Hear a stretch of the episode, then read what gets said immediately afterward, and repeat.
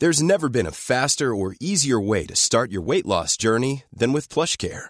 PlushCare accepts most insurance plans and gives you online access to board-certified physicians who can prescribe FDA-approved weight loss medications like Wigovi and Zepbound for those who qualify. Take charge of your health and speak with a board-certified physician about a weight loss plan that's right for you. Get started today at plushcare.com slash weight loss. That's plushcare.com slash weight loss. plushcare.com slash weight loss. Everyone knows therapy is great for solving problems, but getting therapy has its own problems too, like finding the right therapist, fitting into their schedule, and of course, the cost. Well, BetterHelp can solve those problems. It's totally online and built around your schedule. It's surprisingly affordable too. Connect with a credentialed therapist by phone, video, or online chat, all from the comfort of your home. Visit betterhelp.com to learn more and save 10% on your first month. That's BetterHelp H E L P.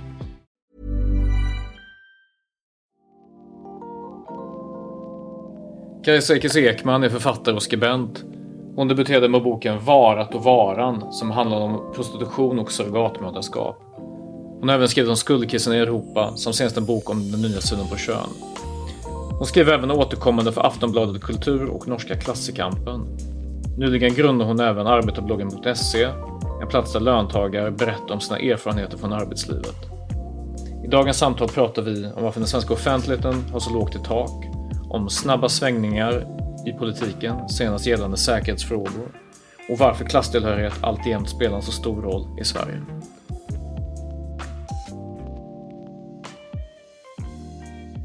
Kajsa, eh, vad, vad, är din tanke om att i Sverige så svänger det väldigt, väldigt snabbt i politiska frågor? Jag tänker på någonting som, som du har skrivit en del om eh, i det här med, liksom, med säkerhetspolitik och i Sverige så under hela min uppväxt, under hela mitt liv egentligen så var NATO var så tydligt en vänster-höger-fråga. Mm. Och, och säkerhetspolitik, det fanns en tydlig uppdelning, jag minns när Israel-Palestina-frågan var en, mm. stor, en stor grej och så. Um, och ja, det var väl mycket 1900-tal. Och sen över, egentligen över en natt, liksom, över några månader, så bara så blev i stort sett att höra till den gamla linjen, liksom, mm. att vara NATO-kritisk och så, det blev i princip, jag nu, nu hårdrar jag, men det blev i princip att vara landsförrädare. Mm. Hur, hur tror du det kunde gå så snabbt? Ja, du, först vill jag bara säga tack så hemskt mycket för att du bjöd in mig hit och jag är mm. verkligen hedrad att få vara med i den här podden. Eh, så tusen tack Adam och eh, Ja, jag har också funderat över det där, för det hände så snabbt och utan debatt.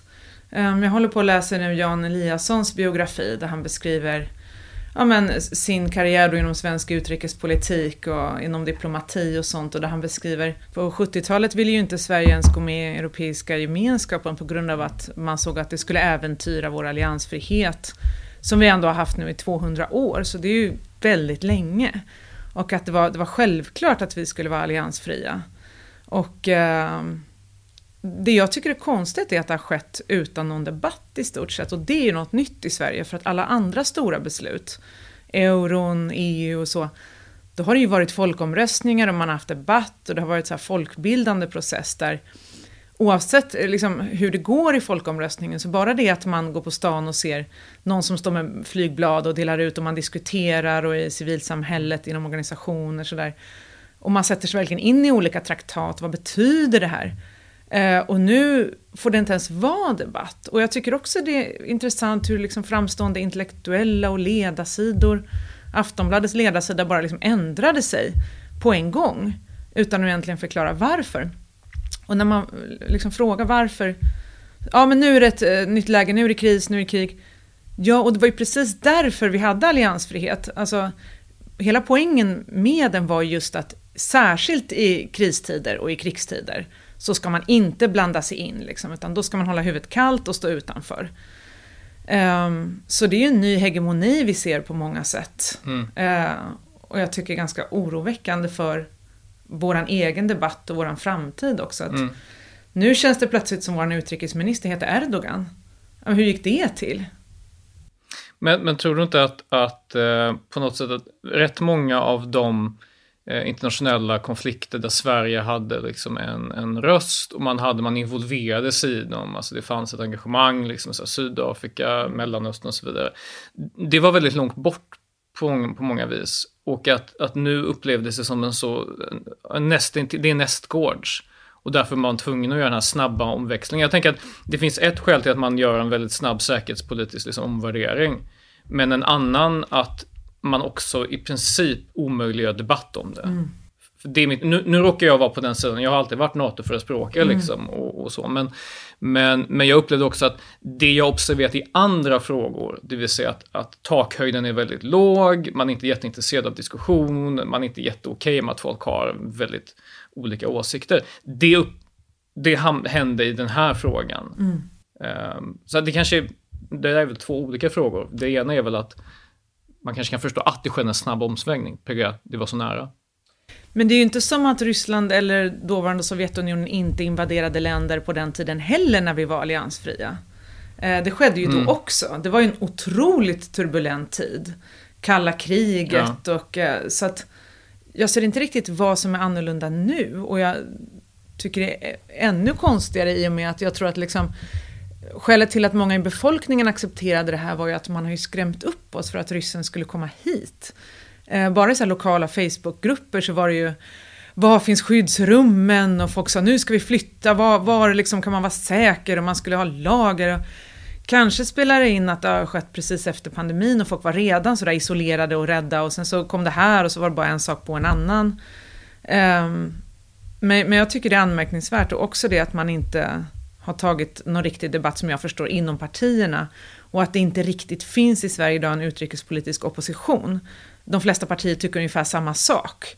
Och det är ju ett demokratiskt problem för att om du har en annan åsikt, vem ska du då rösta på? Mm. Men det här som Vänsterpartiet har ju liksom i fråga efter fråga på något sätt gett sig liksom, deras linje är att de tycker som alla andra en dag senare ungefär. Först skulle man inte skicka vapen till Ukraina, sen efter en dag då skulle man det. Ungefär och... Eh...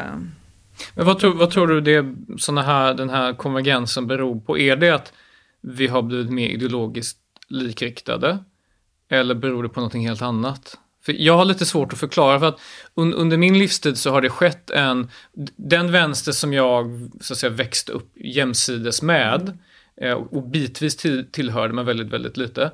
Det är en väldigt annorlunda vänster än den som finns idag. Även så här, kärnan finns kvar, det är klart mm. vänster-höger-frågor är fortfarande väldigt centrala men det är väldigt mycket mer homogent i offentligheten mm. på många sätt. Ja, och det är jättetråkigt. Det är jättetråkigt. Det finns en, en stor nervositet och ängslan för att tycka annorlunda. Folk vågar inte pröva tankar offentligt.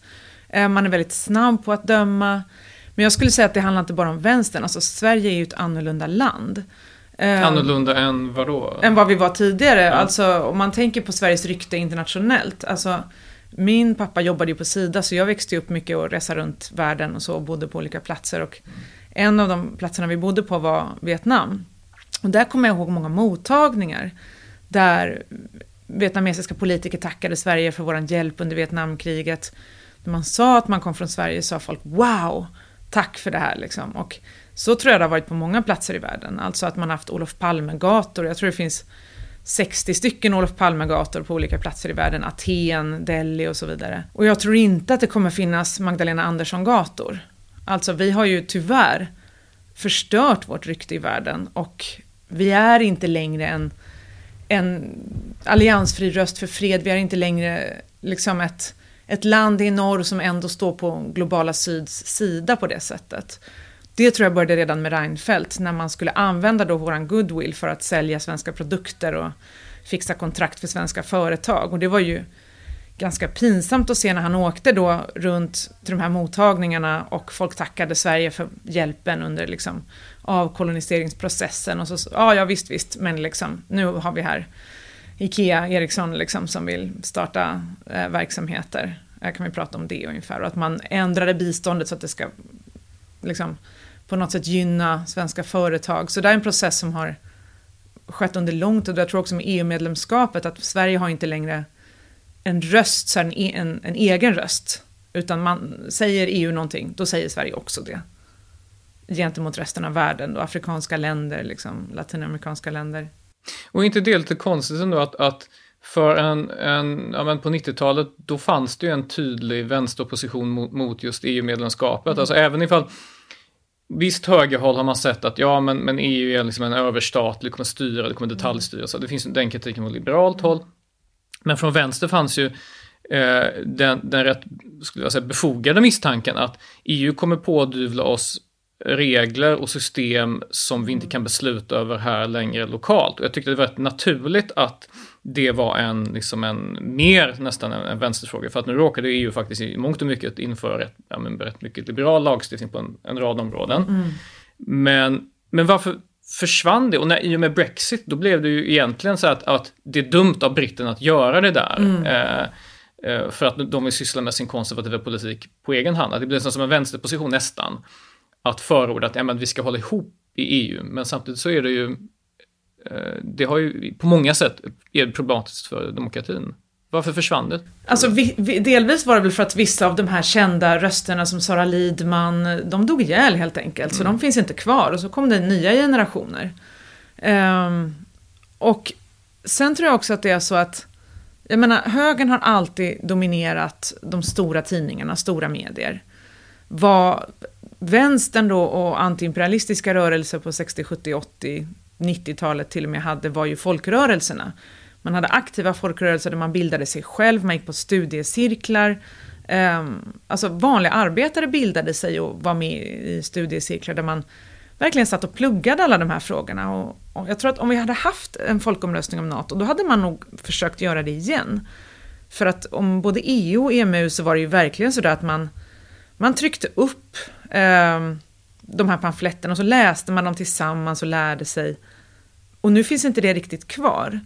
Och jag tror att utan folkrörelserna så har ju inte vänstern någonting att sätta emot borgerlig media och då sätter de liksom agendan. Och sen måste man anpassa sig. Och jag tycker framför allt, jag har varit jättekritisk mot hur Vänsterpartiet agerade kring Brexit. Jag kommer ihåg att jag pratade med Jonas Sjöstedt om det och då sa han när de gick ur, när de röstade nej, jag tog en skål i tysthet. Liksom, men vill inte säga det offentligt. Offentligt var det så här, nej det här var dåligt för det var rasister som dominerade den här kampanjen. Ja, det kan mycket väl vara sant, men är det objektivt sett bra att vara med i EU eller inte? Eh, det är ju det som är frågan, inte varför de gick ur, mm. utan är det bra att vara med i EU? Och då hade de fattat ett beslut att man skulle inte då driva på för att Sverige skulle gå ur eller ens ta upp frågan, man skulle lägga ner den här frågan. För man vill inte associeras med de här högerextrema kampanjerna. Och det tycker jag är så konstigt sätt att resonera. Att man liksom inte fattar beslut på grund av då liksom sakfrågan, så är det bra eller dåligt, utan associations, liksom guilt by association, typ vi vill inte vara som dem. Och då hamnar man ju i den här liksom liberala, alltså Hillary Clinton-positionen nästan, där man blir etablissemanget. Mm. Och vad man gör då är att man öppnar för att missnöjda människor som hatar eliten och etablissemanget istället går till extremhögern. För att vänstern uppfattas som del i etablissemanget. Så vänstern förlorar då många av de här liksom, vanliga människorna som är kritiska mot makten. Så de går antingen, är de svenskar så går de väl till extremhögern, är de inte svenskar från början så kanske de hamnar i konspirationsteorier på nätet om liksom Illuminati och gud vet vad. Um, men de går inte till vänstern och istället så de som flockas till vänstern är kanske personer från en annan klass, lite mer medelklass så. Och det är ju inte de som ska vara egentligen vänsterns folk, alltså som ska vara basen. Jag sökte Jonas Sjöstedt för en kommentar gällande Kajsas påstående, men utan framgång. Sjöstedts inställning till Brexit, om man studerar hans uttalanden, var avvaktande och inte kritiskt. Vänsterpartiet gav varken sitt stöd till stanna kvar eller lämna sidan.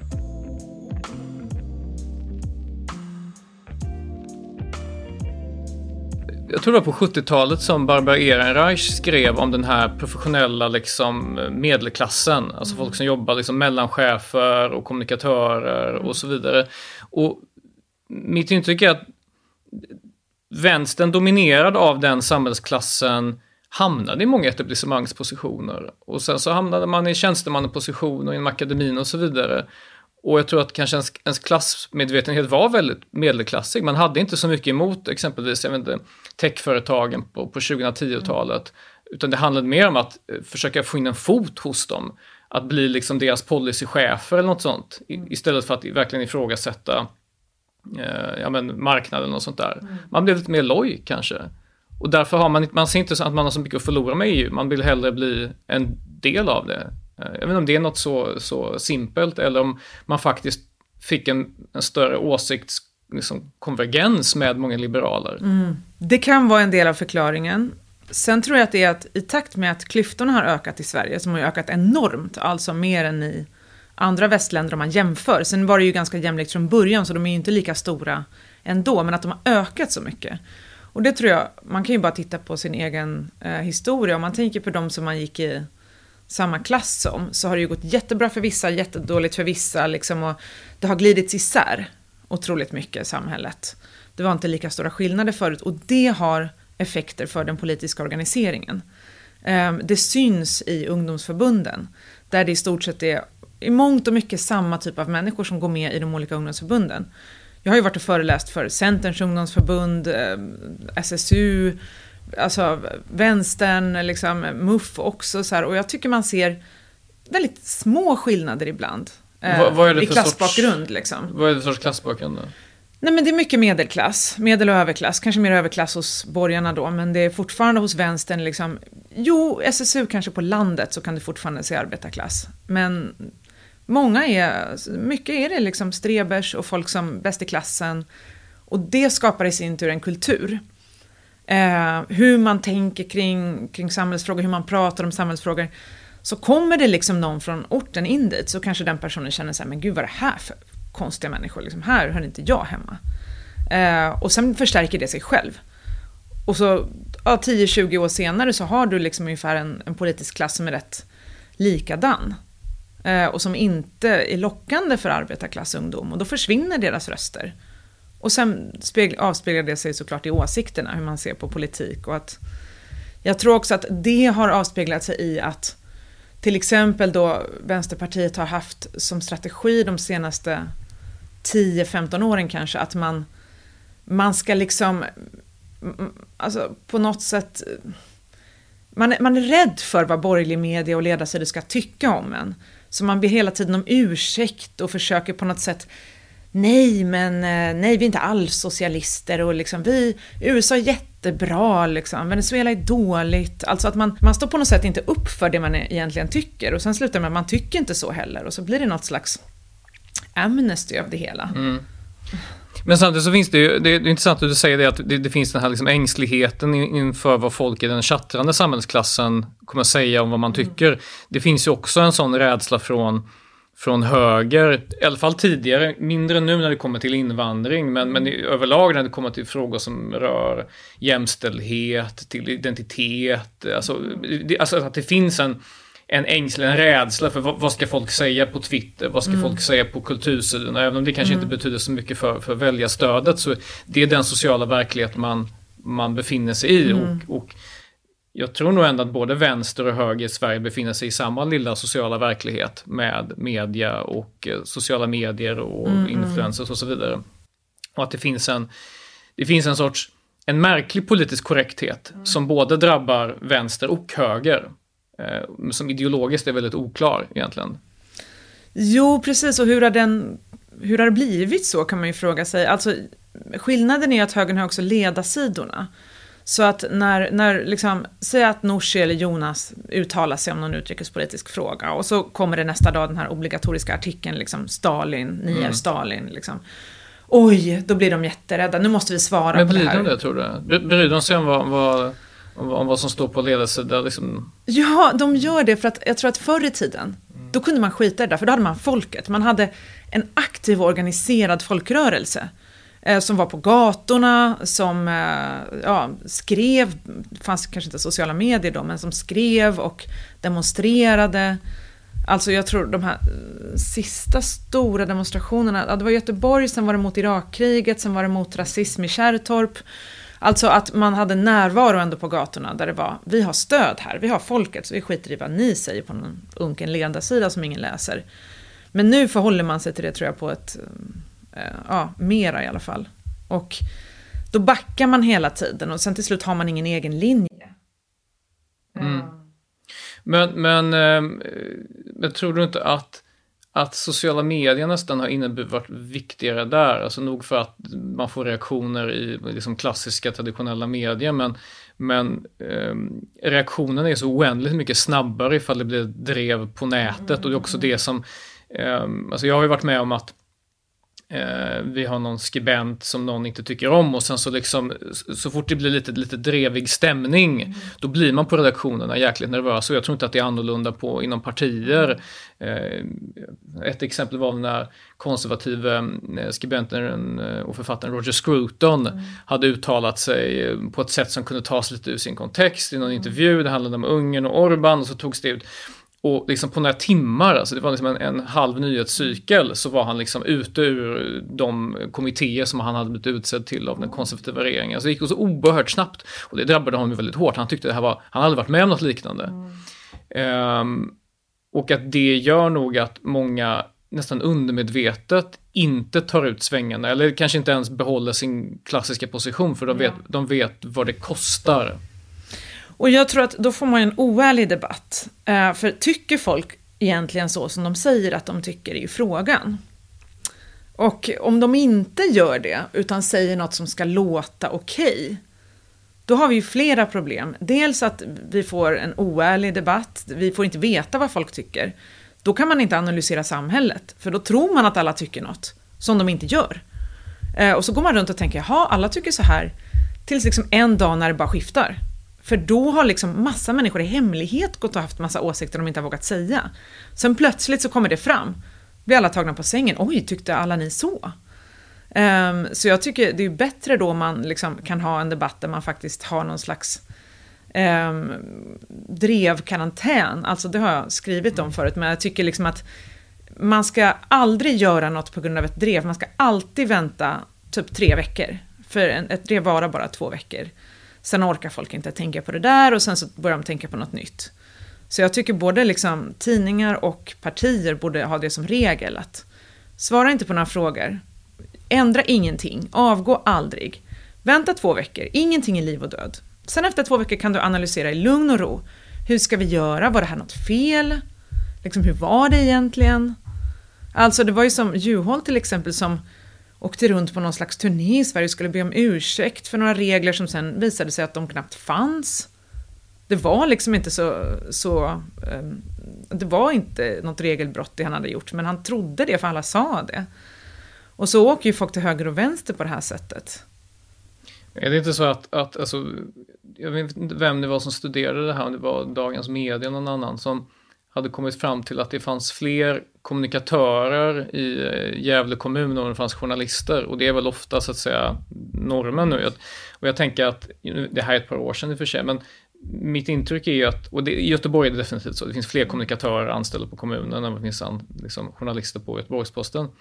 Men att i ett samhälle fyllt av kommunikatörer mm. så är det kanske risken rätt stor att eh, ja, man, krishantering ska gå snabbt. Mm. Att, det som de, att, att stå på sig är ingenting man, man gör, för man är väldigt nervös inför den här liksom, folkstormen som man tror det är. Mm. Um, och att det, kan, det, finns, det är ett självspelande piano, liksom. det är en, en, en samhällsklass som är väldigt ihopkopplad med, med nyhetsflödet och där går allting väldigt snabbt. Och, och jag kan märka ibland en skillnad mellan den sociala verkligheten på exempelvis Twitter bland den chattande klassen och sen så pratar jag med med vänner som är, har riktiga jobb. Det vill säga, mm. de har inte ett jobb där de har möjlighet att ta fram telefonen och titta vad som händer i flödet hela tiden, för de är upptagna med vad de nu håller på med. Och för dem så är det så här, ja, det var någonting som hände där för några veckor sedan, jag vet inte. Nej. Eh, men eftersom vi, vi är socialt liksom, präglade av dem vi om, då tror vi att det här är en stor grej. Mm. Och därför måste vi så att säga, reagerar på ett drev väldigt mycket. Och är man mm. tänker jobba med kommunikation då är man definitivt uppkopplad. Och då är så här, be om ursäkt snabbt, säg att allting var fel och ja, ja, sparka personen. Ja, ja precis. Och det där är ju väldigt olyckligt för ett samhälle om det ska vara så. Alltså jag tror att tidigare generationers intellektuella, det hände ju inte dem. Alltså, jag tror att liksom på 60, 70, 80-talet liksom då hade du folk som Jan Myrdal eller Torbjörn Säve till exempel som kunde säga i ett sommarprat att liksom Ja men Lenin var jättebra liksom. Och det var ju, alltså, då kanske folk tyckte, jag håller inte med. Men det var inte som att han borde inte få finnas, bort med honom, han, vi ska aldrig läsa hans böcker liksom, utan så tycker han. Så tycker inte jag. It's okay. Det gör inget liksom. Du kan reflektera över vad någon har sagt och säga så här, jag håller inte med. Sen är det klart att om det visar sig att det är någonting som är alltså, hets mot folkgrupp eller kanske att ett perspektiv dominerar medierna liksom hela tiden så kan man ju fråga sig, jaha, är det här något bra? Men att liksom en person tycker någonting gör ju ingenting egentligen. Och jag vet inte när det blev så att det är något farligt i sig. Att, eller att det gör något för någon annan. Alltså, jag tror inte för mig så gör det inget liksom om någon annan tycker något annat.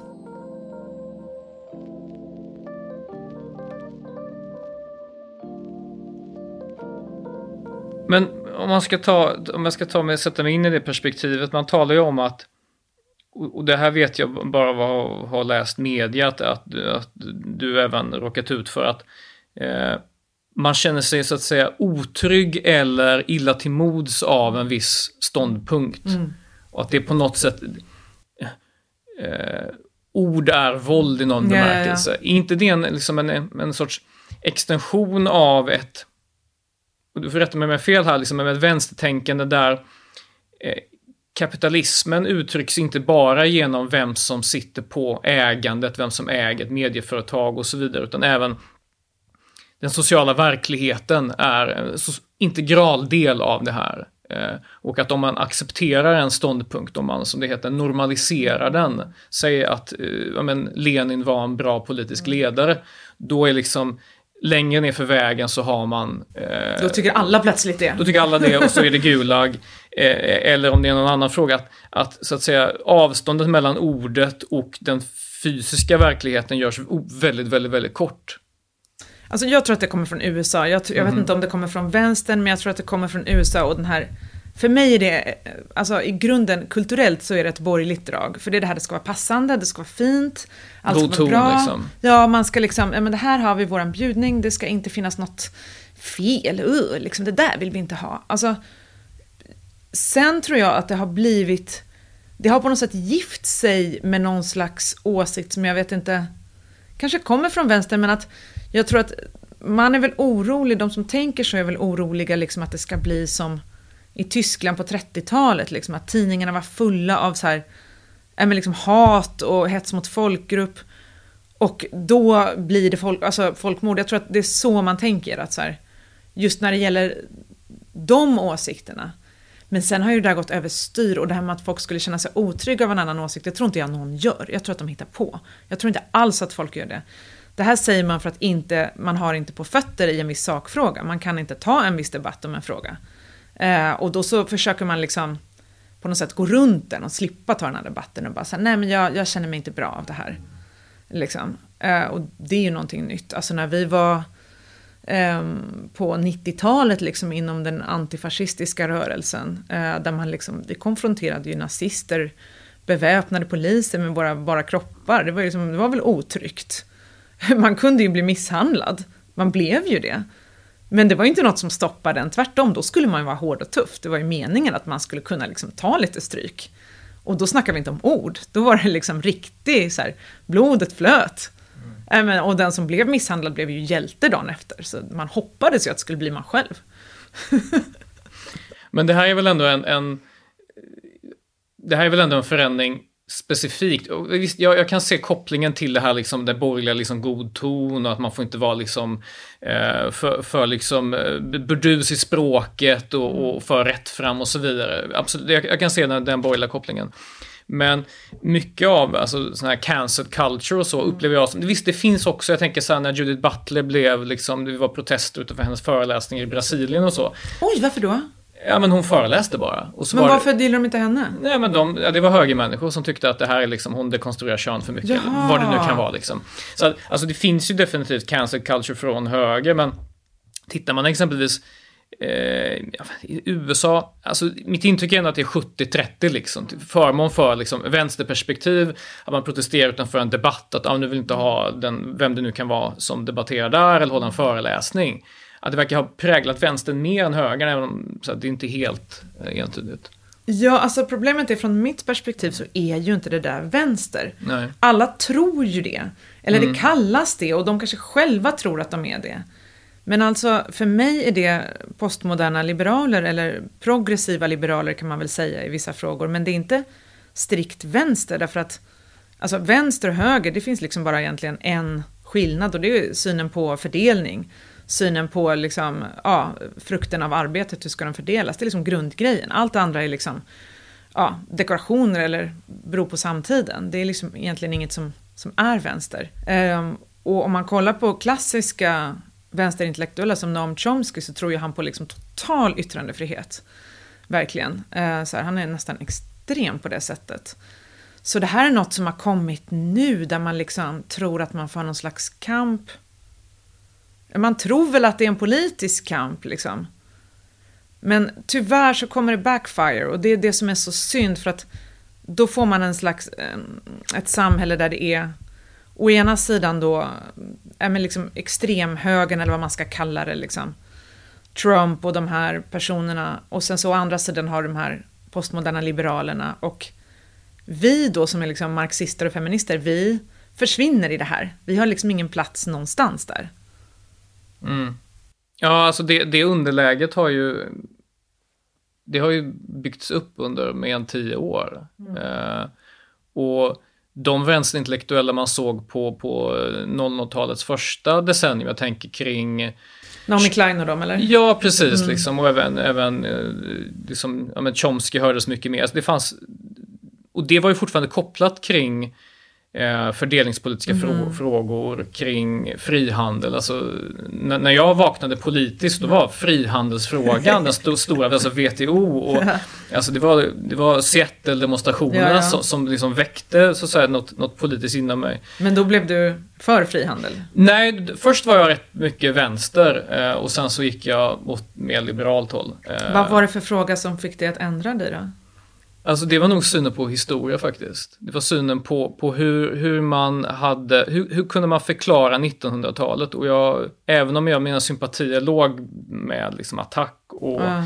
och hela, hela den rörelsen så, så insåg jag någonstans, ja, min bakgrund i Östeuropa, mm. att synen på de historiska misstagen, det var liksom en deal breaker för mig. Mm. Uh, man hade inte kunnat reda ut det tillräckligt väl. Uh, ja.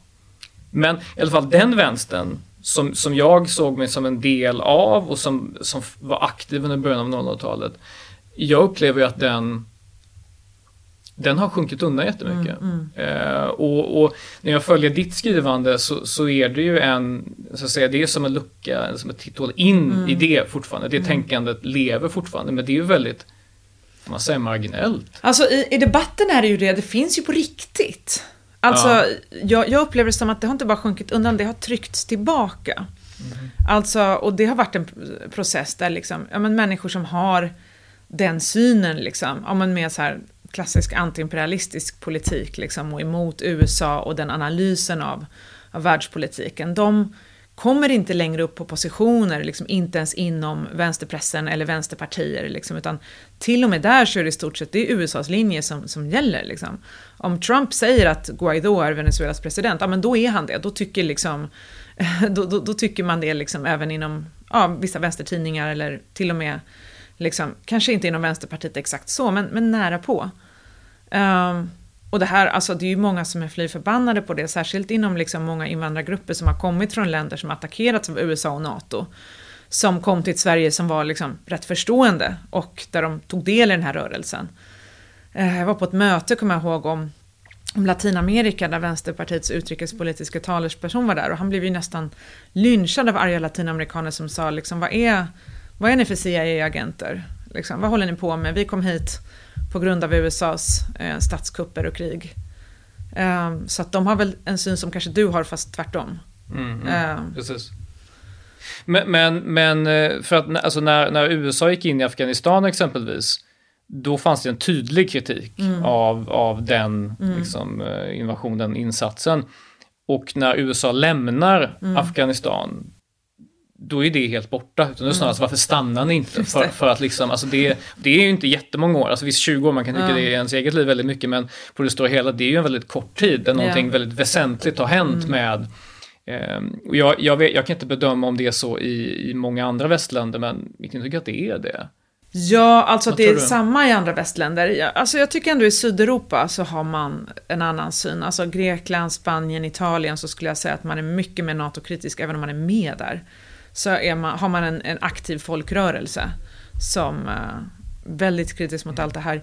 Jag skulle säga att det skedde ännu tidigare i Sverige. Det var med Libyeninsatsen 2011. Där till och med vänstern röstade för då att Sverige skulle vara med i det här. Liksom. Och plötsligt var det jätteviktigt att Gaddafi skulle bort. Nu vill ju ingen prata om det. Hur blev det sen där då? Liksom, finns ju inte ens en regering. finns två eller tre regeringar. Liksom. Vad blev det av det? Människohandel, slaveri, IS. Ja, men då pratar man bara inte om det. Och jag menar, jag tror skillnaden hade, hade vänstern haft 80% av dagstidningarna, då hade de som hade eh, beslutat om den här insatsen och de som svarade den löpt gatlopp varenda dag. Då hade det varit, hur kunde ni, hur kunde ni? Men vi har liksom inte den styrkan. Om jag skriver en artikel om det, liksom, hur kunde ni? Ja, ingen bryr sig. Nej, Jaha. Ja. Alltså man ställs inte till svars. Um, Irakkriget har man i alla fall fattat att det var fel. Ehm, men, men när det gäller Libyen så är det ingen som säger någonting. Nej, alltså de enda jag nog kan identifiera som har varit liksom, konsekventa där, de syns ju i och för sig inte alls i så alternativ för Sverige. Men fanns de på den tiden? Nej, de fanns inte då, men, men, men nu säger de liksom att ja, titta vilken dålig idé det var liksom och så Ja. vidare. Att det, men, men det sker ju inte, det sker ju ingen jättestor diskussion om hur, hur, hur bra var de här äventyren i Mellanöstern under liksom, de här två decennierna. Eh, utan det är någonting man försöker lägga till handlingarna rätt mycket. Eh, vilket jag kan tycka är problematiskt eftersom det, det innebar rätt mycket och eh, kostade många människoliv och mycket pengar. Så. Alltså jag tror, hade det inte varit för Irak och Libyeninsatserna hade vi inte haft IS. Det började i det här kaoset som var. Man, jag tycker inte man ska störta regeringen bara hur som helst. Även om det är despotier. Alltså grejen är att man är ju inte konsekvent där. Liksom. När det gäller Saudiarabien så är det ju väst bästa vän. Så att det blir ju liksom jättekonstigt om man ska plötsligt välja...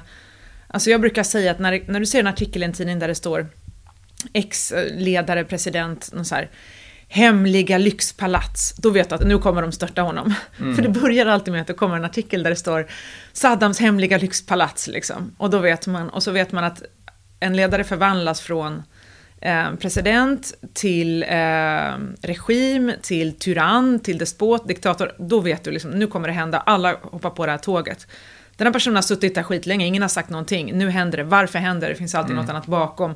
Samtidigt som du kan se motsatt process när det gäller Turkiet och Erdogan. Alltså bara liksom för ett år sedan så var det ju liksom alla tidningar tyckte att Erdogan var dålig, auktoritär, hemsk på alla sätt, nej till Turkiet. Sen plötsligt ser du så här, Dagens Industri, ja men Turkiet, viktig handelspartner, alltså man kan inte bara ignorera Turkiet, de finns där, det är en realitet. Mm, då vet du så här, nu, nu kommer det här ändras. Och det är, den, det är det som är hegemoni. När du ser att för att vi ändrar utrikespolitik, eller utrikespolitisk hållning, då ska liksom alla tidningar också göra det. Och det är där man undrar, var finns de självständiga intellektuella som säger, nej men jag tycker ändå inte så. Jag tycker inte som ni. Nej, men det är det som är så konstigt. Hur kommer det sig att plötsligt så ändrar folk perspektiv över natt? Men beror det inte delvis på att eh, man hade kunnat tänka sig att under 2010-talet med eh, bloggar, sociala medier och så, så skulle det finnas, och det var en förhoppning, det skulle finnas fler eh, oberoende, liksom, eh, oberoende pooler och så vidare. Men dagspressen har ju blivit mindre. An, antalet positioner där folk arbetar har blivit färre och, och därför värnar man dem kanske mer. Och även om jag tar en person som, som, som Jan Guillou, nu, nu håller inte jag med honom särskilt ofta, eller om, om ens någonsin, men han hör ju till den klassen av eh, publika skribenter som skiter i vilket liksom, för att han är untouchable. Men antalet untouchables är väldigt, väldigt, väldigt låg. De måste vara från den generationen. Eh, De måste ha funnits länge. Eh, Och de måste i regel vara män. Eh, Alltså, jag tror att en kvinna som hade sagt liksom, samma sak som han hade liksom, nej, då tycker man, nej, nej, det här ska vi liksom inte ha. Eh, jag undrar liksom vad krävs egentligen för att en kvinna ska komma dit? För jag tycker liksom, så fort en kvinna kommer upp i det här landet, då ska man liksom riva ner henne. Det är så här ritualer de håller på med. Och eh, jag menar, jag har funderat över liksom att män kan hamna på, antingen kan de bli så här folkliga på något konstigt sätt som Leif GW som liksom har en löpsedel om, i veckan där han gissar om lite allt möjligt. Så här, han har fel hälften av tiden men det liksom gör inget hade en kvinna suttit där och gissat, liksom, hade det suttit Harriet där istället som bara “jag tror att det var den här personen som begick brottet” så, här, så hade de fel en gång, då bara “nej, vad är det här för kärring, bort!” Jag tror inte Agnes Wold har fått den rollen som någon sorts så här, liksom, mm, tas in i många olika frågor och har Mm. den, den positionen motsvarande Leif GW. Men hon, jag tycker inte hon är lika osaklig. Hon måste Nej. ju ha liksom på fötterna kanske liksom, ja, tre gånger så ofta som, som Mm, honom för att det här ska gå. Och de kommer väl försöka riva ner henne också på något sätt. Alltså, ja. Eller så kan män bli liksom så respekterade intellektuella och då kan det också vara så här, ja men han tycker så. Ja, men för, för med Jan Guillou så är det som du säger, ja han, han finns där, jag håller inte med, men han tycker så. Det får man liksom tycka. Mm, mm. Men jag tror att med oss kvinnor så är det på något sätt som att nej men det, det får inte finnas. Och därför blir ju kvinnor tror jag liksom mer anpassliga och rädda. Det gäller ju också människor som kommer upp nu, alltså våran generation. Jag vet inte ens om man kan kalla vår generation för intellektuella, några men inte så många. För jag vet inte liksom hur många som har skrivit till mig till exempel att de håller med om olika frågor. Så ser du här när de sen skriver i tidningen, nej då tycker de liksom inte så, då tycker de tvärtom. Mm, Men vad fan är det? Hur ska man kunna respektera dem? mm. Alltså jag menar det är ändå så här, man får ju ändå utgå från att det här är liksom inte Saudiarabien och vi kommer inte bli styckade på ett konsulat i Turkiet liksom. Så då får man väl fan vara lite modig och liksom ändå våga säga det man tycker eller göra en analys. Mm. Det är ju bedrövligt. Men de kanske ser, alltså de personer som är nervösa ser väl att ja, men de äventyrar någonting. Sina jobb menar du då? Ja, sina jobb och, och, och, och att me mellan att stå upp för någonting, okej, ska jag stå upp för någonting och bli av med jobbet och bli en paria? Eh, eller ska jag kröka rygg här? Och liksom, det, det, fin det, för det finns ändå frågor där man får vara hur radikal som helst. Eh, ta klimatfrågan. Ja, Där kan man ju egentligen säga. gå hur långt... Bomba. Ja, alltså Ja. I, i princip så här. Sen får du kanske inte göra det, men, men jag menar... Eh, du kan ju gå hur, hur långt som helst, men det, det hör på något sätt till etablerade liksom, överideologin. Eh, och därför är det okej. Men i vissa frågor så hör det inte till den, där är du verkligen en marginell röst och, och det har man inte riktigt råd med. Ja, har du upplevt det liksom i ditt yrkesliv att det har varit frågor som du har känt, nej men jag säger inte det här. Eller har du alltid tänkt, aha, det här motståndet, då gör jag det bara för det. Jag har nog tänkt att man kan gå, eh, man kan gå, en sak vi faktiskt diskuterade, jag och min kollega Alice Teodorescu, Ja. hon, var, hon var min chef tidigare eh, på, på GP. Och vi, vi tycker väldigt lika i väldigt många frågor. Det finns saker vi inte håller med varandra överhuvudtaget. Men vi kunde skriva i samma ämne, eh, samma hållning, men hon blev oerhört mycket mer eh, så att säga, drabbad och kritiserad. Sen hade vi lite olika ton också. Jag var lite mer å ena sidan och andra sidan, men kanske landade i samma slutsats som henne. Men hon var lite mer rättfram. Ehm, och det Det är, är, klart, bara en retorisk fråga egentligen. det är en retorisk fråga. Ibland, men jag tror också, jag tror definitivt att kvinnor drabbas hårdare. Att det, det är det, det, det, det provocerar någonting, både bland andra kvinnor och män, tror jag, att det provocerar någonting med kvinnor som, som eh, står på sig. Ehm, men, men sen så finns det vissa frågor, 2015, 2016 och 2017, då var kultur, invandring, hela det komplexet, det var väldigt, väldigt, väldigt, eh, så att säga, känsligt fortfarande. Det är det inte längre. Ehm, och jag kunde uppleva exempelvis att miljöfrågan, när, när Greta Thunberg var väldigt ny så att säga, i, liksom, det var ett världs, globalt världsfenomen, eh, då var det i princip heligt. Men det har också förändrats. Ja, du tycker grann. inte det är så längre? Jag tycker inte det. Så jag, jag tror att i takt med att hon på något sätt kanske faktiskt har fått, det här är lite paradoxalt, eller kanske inte egentligen, i takt med att hon har, har grundat sin, så att säga, sina åsikter i en, en mer klassisk, liksom, antiimperialistisk, antikapitalistisk inramning, då har hon på något sätt blivit, en gloria försvunnit lite grann. Ja, och hon har blivit äldre också. Så Ja, så man det kan inte säga åh, gulligt barn, Nej, liksom, utan så nu är det. en, en, en liksom debattör och tänkare och sådär. Mm. Ehm, men alltså gud, jag var ju klimataktivist 2007 så startade jag och några till en grupp som heter Klimax, som inte finns längre, men ur den kom sen Klimataktion och den finns fortfarande. Ehm, Men alltså om vi hade fattat att det var så enkelt att man kunde bara vara en person och sätta som ett plakat. Vi höll ju på liksom, det var ju massa ungdomar, det fanns ju folk som var typ i den åldern då också, men då skulle man liksom göra stora aktioner och grejer så här. Vi hade liksom inte fattat att man kunde göra något så symboliskt. Ja. Och att det Eh. skulle spela så stor roll. Nej, och att man kunde använda liksom sin ungdom på det sättet och så här, här är bara jag. Eh, Jag tror att när vi var unga aktivister, och också på 90-talet, då var unga inte oskyldiga. Då var unga farliga och läskiga och liksom våldsamma tyckte man. Eh, Så det var inte så att man tyckte, åh vad fint med unga, utan det var liksom hjälp. Mm. De här eh, anarkisterna Mm. ska bort.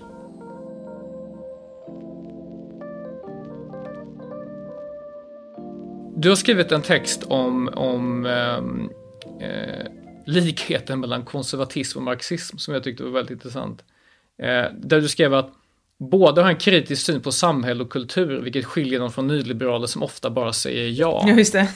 Eh, sen landade du ändå liksom att, att, att, marxi- eller att eh, de konservativa, de, de, de klagar över hur det blir, men de vågar inte göra upp med orsakerna. Just det. Eh, men men kan, du, kan du berätta lite grann om både likheten och den väsentliga skillnaden? Alltså det här, jag tror att upprinnelse var en, ett samtal som jag hade med, var det Johan Wenström kanske? Ja, du inleder texten. Ja, där. precis. Där han, jag sa, varför är du konservativ? Och då sa han liksom att han har en, konservativ personlighet, att han blir sorgsen liksom när saker ändras. Och jag har också det. Alltså jag kan ju bli ledsen bara för att liksom en affär byter namn. Så här, men vad gör de nu? så där kan de inte hålla på. Eh, Men så. ehm, och, och nyliberaler är ju liksom mer så glada, positiva. Så, vad kul att saker händer! Så här. Kan riva en hel stad. Men det är jättebra! Så här. Kan vi göra något nytt och fräscht? Så. Ja, och eh, jag tycker det blir tydligt i synen på till exempel då, om man säger surrogatmödraskap. Liksom. Då tycker egentligen både konservativa och marxister att det här är fel. Konservativa tycker väl det för kanske, ja men, äh, men liksom, vad är det här för någonting? Så här ska det inte vara. Och marxister tycker liksom att det här är utnyttjande av, av människor och kvinnor och barn och sådär. Kanske egentligen kommer det från samma känsla eh, som man har att det här är någonting som liksom i grunden är fel. Eh, men problemet är att konservativa, de är ju för kapitalismens fortskridande. Vilket skapar hela tiden ett behov av ständig ackumulation, där man måste lägga under sig nya områden oavsett om det är liksom välfärd eller om det är nya domäner, man ska tjäna pengar på liksom sex eller barn eller vad det nu kan vara, sälja vatten, sälja luft, liksom, sälja vad som helst. Och det betyder ju att mer och mer av våran liksom privata sfär blir exploaterad. För de konservativa är ju den privata sfären ganska helig. De vill inte ha exploatering där. Men de saknar då redskapen att faktiskt göra upp med orsakerna, utan de säger bara Åh vad hemskt, Nej, men åh vad hemskt, men nej vad hemskt. Och sen röstar de ändå liksom för att eh, man ska liksom, ja, expandera eh, kapitalismen och ta bort tullar och liksom allt det här så att det slutar med att det blir ju det här i alla fall. Eh, så därför menar jag liksom att egentligen så, så är de nog marxister då i känslorna. Men de kan liksom inte riktigt förmå sig till att göra den analysen. Så de blir som ständiga förlorare på något sätt. De säger åh vad hemskt, åh vad hemskt, och sen fortsätter den då. De vill både äta kakan och behålla den eftersom de inte ser liksom grunden till eh, sina tankar eller vad, vad, deras känslor. Ja, men lite så. Mm. Men vad tror du det innebär för, för ehm, om nu kanske även marxismen här har liksom ett litet konservativt drag i sig, just den här försiktigheten inför liksom vad, vad, vad kan man sälja och inte sälja. Eh, eh, finns det, tror du, en, en sorts liksom ett närmande mellan konservatism och marxism i givet den tidsålder vi lever i, där samtidigt de här liksom postmoderna liberalerna som nominellt är någon sorts vänster, har närmat sig eh, de faktiska nyliberalerna i mångt och mycket. Tror du vi kommer se liksom udda, konstiga, kanske informella politiska allianser på 2020-talet? Alltså det finns ju redan, jag vet inte om det är allianser eller om det bara är liksom gemensamma ansträngningar som leder till liksom politisk framgång, men till exempel man kan ju se det i vissa eh, länder då när man debatterar till exempel ja men prostitution liksom, ska det vara bordeller eller inte, ska det vara lagligt att köpa sex? Och då finns det ju i vissa länder konservativa partier som tycker att nej men det ska inte vara det, liksom. vi ska inte ha det här. Medan tyvärr i den anglosaxiska världen och särskilt i USA så är det ju liksom demokrater som många tycker liksom att nej men det här ska, det, det, det är klart, det här är arbete. Uh, och för en marxist är det jättekonstigt för att alltså, vi, alltså, i den bemärkelsen vi konservativa är ju det att utvecklingen styrs av kapitalismens behov av profit. Det vill säga det är liksom inte mänsklig utveckling utan det är vad kan vi nu tjäna pengar på? Och vi kan tjäna pengar på liksom att nu vill alla operera rumporna. Då ska vi tjäna pengar på det skitbra. Ja, vissa människor kan inte få barn själva, då ska vi ha surrogatmödraskap. De ska kunna köpa barn liksom, av fattiga kvinnor i Indien. Så, här. så att det för oss är ju liksom inte utveckling. Vi vill ju inte ha det här, bara mer exploatering. Liksom. Ehm, det tycker vi är fruktansvärt. Problemet är att när vi då går fram med våra åsikter, då blir vi alltid anklagade för att vi skulle vara liksom hemligt konservativa. Och den här alliansen liksom skadar ju oss och därför hamnar vi i en rävsax. Liksom ska, vi, ska vi skita i liksom att ha det stödet och bara gå fram själva med våra åsikter, då kanske vi inte kan klara liksom, politiska reformer som faktiskt vi behöver. Um, eller ska vi liksom ha det här stödet, ja då säger de alltid ja det här är graverande för er. Av någon anledning så är det inte graverande för de konservativa att ha vårat stöd och det har jag inte förstått. Varför är det så? Ja, det Varför säger ingen åh, ni går i säng med kommunister, liksom feminister, så det är ingen som säger till dem. Mm. Nej, det, det, det, är en intressant fråga faktiskt. Varför? Men det är väl för att Guilt by Association är lite ett, alltså det är en sorts mitten-vänsterliberal paradgren just nu. Mm. Och det bekommer inte högern lika mycket att bli associerad med eh, gamla tidens eh, socialister eller kommunister. Det spelar, det spelar ingen stor roll. Det är så här, jaha. Även, är det för att vi liksom inte är något hot längre, typ? Eller? Dels kanske inte något hot, men också så här att man på riktigt inte är lika brydd av att en meningsmotståndare kan ha rätt i någonting. Mm. Alltså jag, jag, jag, har inget problem med att, att liksom tillerkänna vänstern rätt när så är fallet, eller mm. ens till och med radikal vänster. Mm, alltså, mm, det var Sovjetunionen var först med barnomsorg, jag tycker barnomsorg är fantastiskt påfund. Ja. Eh, så att säga, det, det, är inget konstigt att säga det, men den här guilt by association-rädslan verkar vara allra störst till vänster. Man vill inte det är det här sociala och liksom, jag vet inte, Instagram eh, eh är mm, dåliga. Mm, mm, um.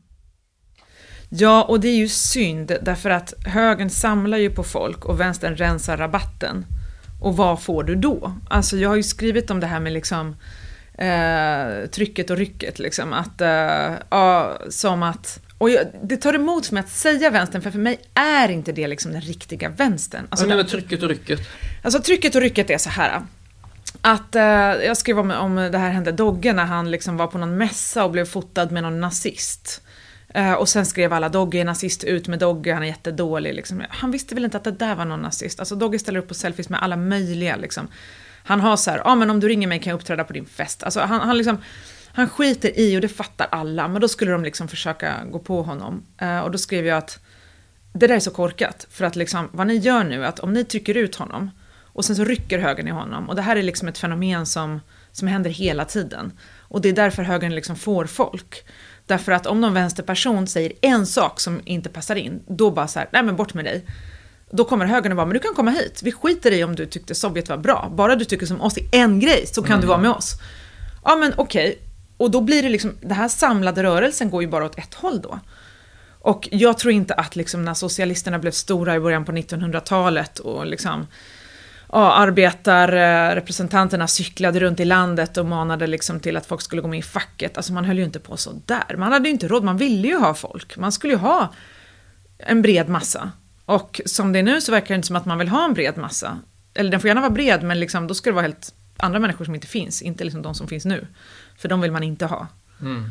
Och det där, är liksom, det, där, det där är recept på katastrof. Ja, hur gräver man sig ur det? För att, alltså, som du säger, högern kapitaliserar ju på det här. Jag tänker mm. på så Boris Johnsons valresultat, att mm. han liksom bara tränger igenom gamla arbetarorter. Mm. mm. Och, och den här högerpopulistiska vågen i Europa många partier, en del med väldigt graverande historia, mm. men en del de, de inser att ja, men vi kan till och med gå in i mitten. Jag tänker på mm. Meloni exempelvis, mm, mm, mm. som ju eh, liksom har vissa mer radikala element, men oftast är så här, men det är så här, typ högerpolitik, mm. som vinner i gamla vänsterfästen. Eh, och så är det i land efter land efter land. Eh, man, man byter plats på väljarna. Alltså, Ja. nu, nu, minoriteter går ju till Republikanerna i delstater som Florida. Ja, vissa gör det. Liksom. Vissa gör det, men ja, inte Det alla. beror på vad de har för historia. Alltså exilkubaner kanske gör det, inte exilmexikaner typ. Nej, Ja. absolut. Men, men att det sker, lite, det sker ett skifte av, av väljargrupper där högern ser att ja, men vi, vi vinner inte jättemycket på att vara superradikala nyliberaler. Nej, nej, nej. Jag, alltså jag ser en, en av de största förändringarna i Sverige de senaste typ 5-10 åren som verkar vara rätt ouppmärksammat från vänster, det är att högern har gått in i mitten ekonomiskt. Att man börjar revidera många tankar man hade om, om liberaliseringar, avregleringar och så vidare. Eh, Nej men det där har hänt under min livstid bara, eller under min, min tid som journalist, är ju att bara liksom i början av 2000-talet, eller liksom un- ungefär 2006-2007, så var liksom högern var ju ja, men extremt nyliberal, allt skulle säljas och köpas, Ehm, allt skulle säljas ut, privatiseringar, man var, största politiska frågan var typ FRA-lagen, som man var så mycket emot. Var du med? Jajamensan, jag demonstrerade, andra demonstrationer. Ja, det där var liksom, nu kommer diktaturen! Ja, så ja, ja. ja, jättehemskt liksom. Sen så 2008, så här, den här krisen, eh, den eh, gjorde ju att nyliberalismen fick ju ett väldigt dåligt namn och försvann liksom egentligen politiskt.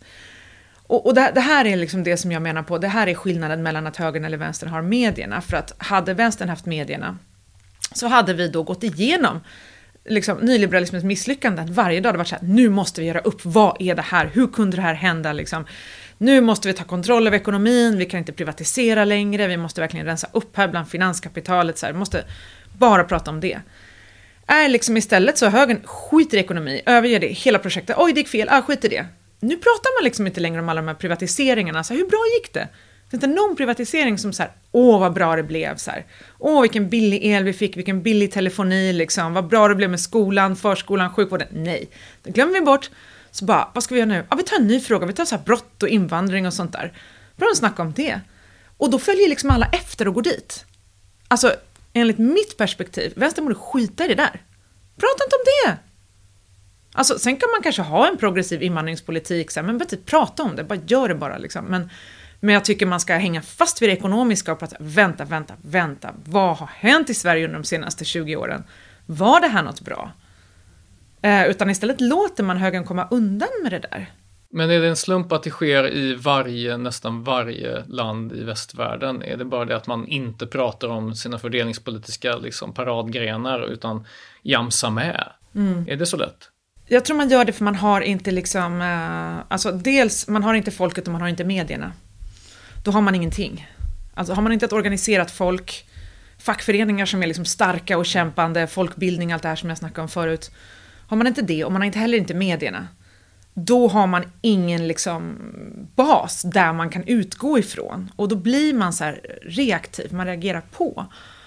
Jag tycker så, så mycket som man bara säger, åh vad korkat. Äh, men liksom, för mig är det tydligt så att hela den här debatten om, om, om brott och invandring och så, dels är det ju ett sätt att slippa ifrån den här ekonomiska debatten. För Eh, vänstern och för högern? För högern. Ja. Att man liksom vill Okej. slippa prata om vad hände egentligen med alla privatiseringar. Sen är det också tydligt för mig att mycket av det här är ett resultat av den politiken som man hade då. Att man har låtit samhället liksom fragmenteras totalt. Man har lämnat, ja men, vind för våg liksom. Orterna och allt möjligt, så här, det har bara liksom fått vara. Jag minns fortfarande, jag tror att det var, jag vet inte om det var några upplopp eller bilbränningar. Det här var liksom under Reinfeldt-tiden och sen så, jag tror att Nyamko Sabuni var minister för någonting. Kommer du ihåg det här? När, när hon gick ut och sa Var det Husby? Nej, var det någonting sånt. Och då gick hon ut och sa, det här är inte en samhällsfråga, föräldrarna borde ha koll på sina barn. Alltså det var liksom högersvaret då. Det var inte en samhällsfråga. Så att, liksom, så man låter, man bara släpper. Vad händer sen liksom? Sen blir större och större problem och då bara, nej nu ska det vara militär och straff och hit och dit så här. Och vänstern som vanligt korkad och bara, nej det är jättedåligt. Det ska ha liksom ingenting, lite förebyggande och så här. Men gå inte liksom till din svagaste punkt. Mm. Alltså, det där är liksom som någon som har så här... äh, Nej, nu ska jag ta en elak liknelse. Ja, men jag gör det ändå, skitsamma. Nej, men det där är som någon som har liksom fem bilringar, jättefin kropp, fem bilringar och har en magtröja och visar upp just sämsta delen av kroppen. Det där är liksom vad vänstern gör, förstår du? Man går liksom till den svagaste punkten istället för att gå till där man är starkast, så här, ja men ekonomi och sånt. Eh, Eh, och så har man glömt bort att precis under den där tiden så var det vi som sa man måste rusta upp, man måste ha, liksom, samhället måste vara närvarande, man måste minska ojämlikheten, bla bla bla, vi kan inte liksom överge orten, så här, vi måste göra det och det. Nu har man glömt det. Och så liksom ska man bara så här, vara emot högern. Mm, mm. Men, men var det inte också så att man från vänster, jag tänker från socialdemokratin där man har väldigt, liksom, strategiskt och sätter fingret i luften, var, vart, var det så att väljarna styrdes till att bry sig om invandringen av media? Eller var det så att, att vänstern såg sig tvungen att, eller delar av socialdemokratin, tvungen att vandra dit högern befann sig för att ögonen i samhället var på vad, vad som hände i, med segregation och så vidare. Och så hade vi i Europa liksom, ja, men, terrordåd utförda mm. av personer som kom från liksom, eh, IS och sånt. IS utanförskapsområden kom också folk ifrån. Att det, alla ögon riktades dit och man kunde oundvikligen, men det gick inte att prata om fördelningspolitik i det läget för man skulle framstå som fullkomligt tondöv.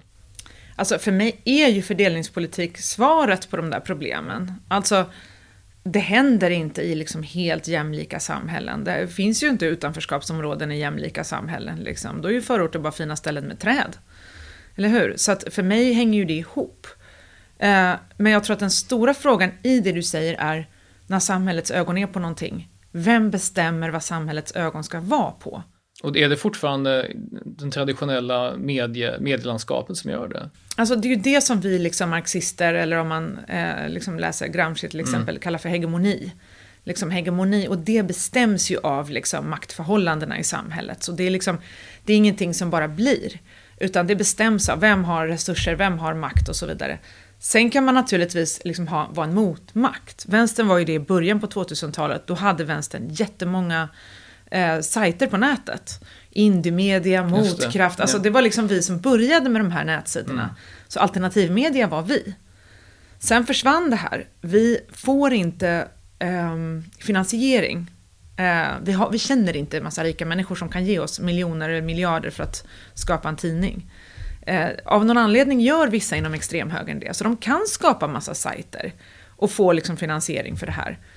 Eh, det är också hegemoni, så att det här sammantaget gör att liksom det blir så att nu, nu är det här de viktiga frågorna. Så här. När du frågar så här, de här som alltid kommenterar valen, de viktiga frågorna kommer bli Mm. Jaha, varför då? Liksom? Vem bestämmer det? Mm. Så när du ska, jag blev så irriterad när jag skulle fylla i någon sån här, vilket parti skulle du rösta på? Frågorna var så jävla vinklade. Så här, invandring och brott var så en enda sak. Man bara, vem har bestämt att det är samma sak? Liksom, var, varför då? Ni styr ju oss att tänka på ett mm. visst sätt.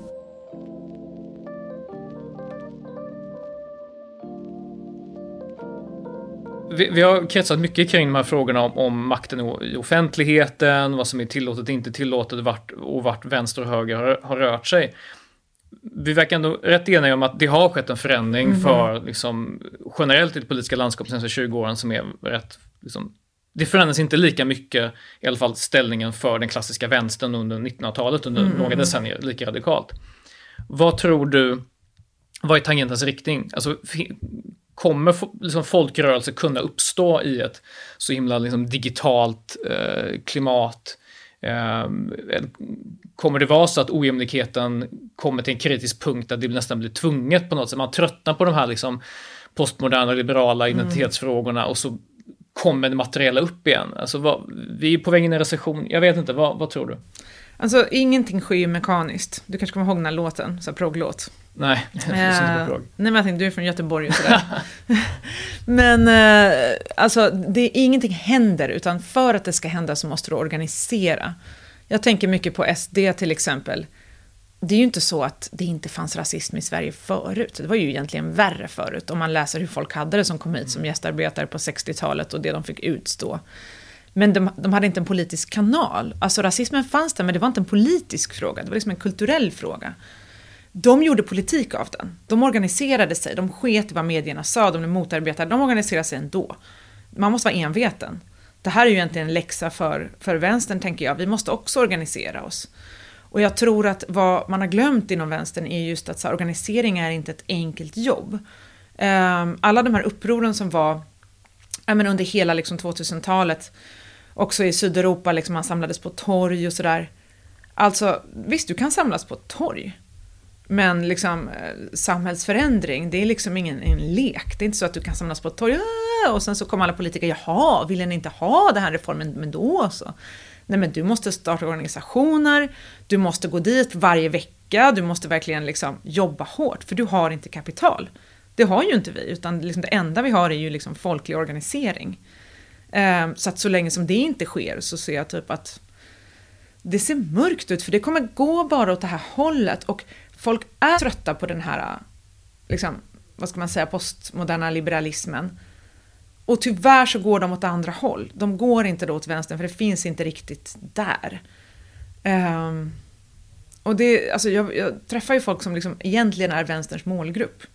Men som bara så här, för de tror, de fattar inte att vänstern det är att man är emot kapitalism och så. De tror att vänstern är att liksom bli arga på något pronomen eh, och ha blått hår typ så här, och vara, ha ett argt konto på nätet där man sablar ner på alla som säger fel. De tror att det är vänstern liksom. Alltså du vet arbetarrörelsen som byggt upp Sverige.